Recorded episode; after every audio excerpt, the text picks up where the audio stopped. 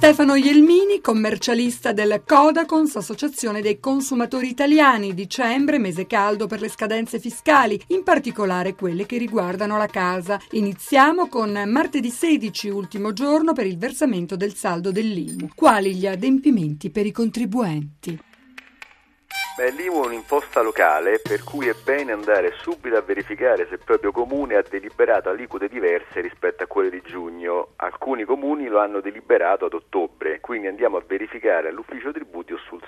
Attenzione, non paga l'IMU l'abitazione principale salvo che sia di pregio. Alcune categorie catastali devono infatti pagare l'imposta. Nessun comune invia bollettini precompilati e quindi bisogna recarsi in tempo utile presso l'ufficio tributi, un CAF oppure un professionista. Sempre martedì 16 dicembre scade per tutti il versamento del saldo della Tasi, a prescindere da quando il proprio comune abbia deliberato le aliquote. Cosa significa e cosa dobbiamo fare? È la nuova tassa sui servizi, in questo caso si paga soprattutto sulle abitazioni principali. Alcuni comuni hanno previsto la prima rata a giugno ad altre ad ottobre, ma ora per tutti è importante pagare il saldo. Anche in questo caso il conteggio fai da te da parte del contribuente perché non arrivano i bollettini precompilati. Ricordiamo inoltre inoltre che entro il 31 dicembre si deve pagare il saldo della Tari. Manca ancora del tempo, ma per chi non avesse ricevuto dal proprio comune i bollettini precompilati, è bene informarsi subito e richiederli al più presto. La Tari, la tassa sui rifiuti, e colpisce tutti quelli che producono, che siano residenze private, ma anche studi professionali e attività commerciali in genere. La, in questo caso la norma generale prevede che i comuni debbano inviare bollettini precompilati, ma potrebbero non essere arrivati. Quindi collegarsi l'ufficio tributi del proprio comune.